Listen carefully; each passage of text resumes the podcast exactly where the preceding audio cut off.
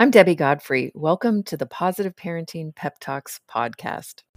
One thing I'm a very strong believer in is personal responsibility. And today's pep talk, I want to talk about creating personal responsibility in your children regarding their schoolwork. And I I think that if children aren't owning their schoolwork by the time they're in junior high, that it's going to be a real problem. If they don't have motivation themselves to do well in school, to work hard, to do their homework, by the time they get to high school, it's really difficult for a parent to instill that responsibility externally. So there's a lot of different ways that we can go about instilling ownership for their schoolwork from the time that they're very young.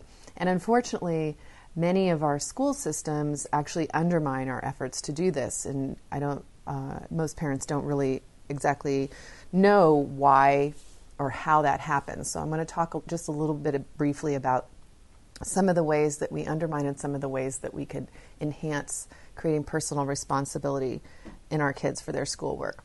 So, one thing is very simple, and it's the use of our pronouns.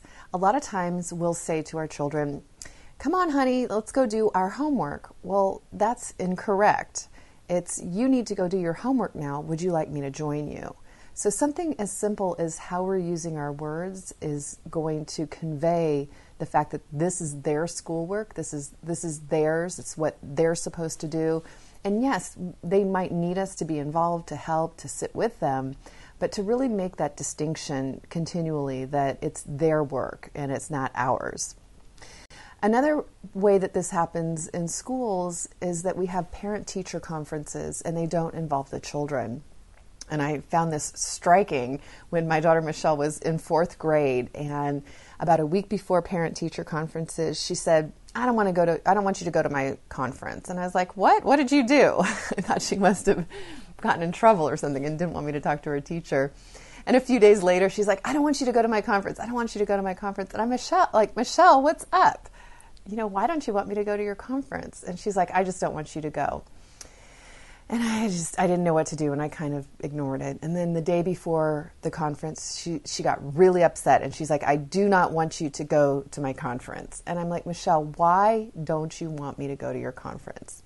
And she said, "Because you get to see my grades before I do." And I was like, "Oh my gosh, you're right. That's not cool. Those are your grades." You have a right to look at that before I do. How about if when we get to school, when we when I go to the conference, why don't you come with me? And when we get to the school, come on in and I'll let you look, you know, get the grades and you can look at them first and when you're done looking at them, then then the teacher can do his thing with me and we can, you know, talk and and whatever. And she was cool with that. So she let me go to the conference, came with me. We went in there and as the teacher was handing me her report card, I was handing it to her, and first he asked why she was there, which should be obvious, but it wasn't. And so I had to actually jerk it out of his hand to give it to her because he did not want her to see her grades first. And that's how drilled in it is to us in our society that the grades are the ownership of the adults and not the child. So we let her look it over. She glanced at it for a couple of minutes, and then she handed it back, and she was fine, and she left. And he got to talk to me about the report card. So that to me was just a really great example of how she was owning her schoolwork and that she was upset because the fact that we were going to see it before her meant that it, she wasn't involved and that, that it was somebody else's responsibility. So I was really happy to see that. And another thing that we can do is to really acknowledge and encourage the effort that they put into their schoolwork rather than just focusing on their grades. And I'll definitely talk more about that in future pep talks.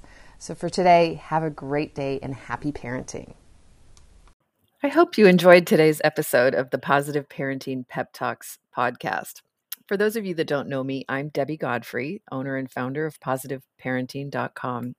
I hope you'll go and check out my website and follow me on Instagram and let me know about what you thought about today's episode.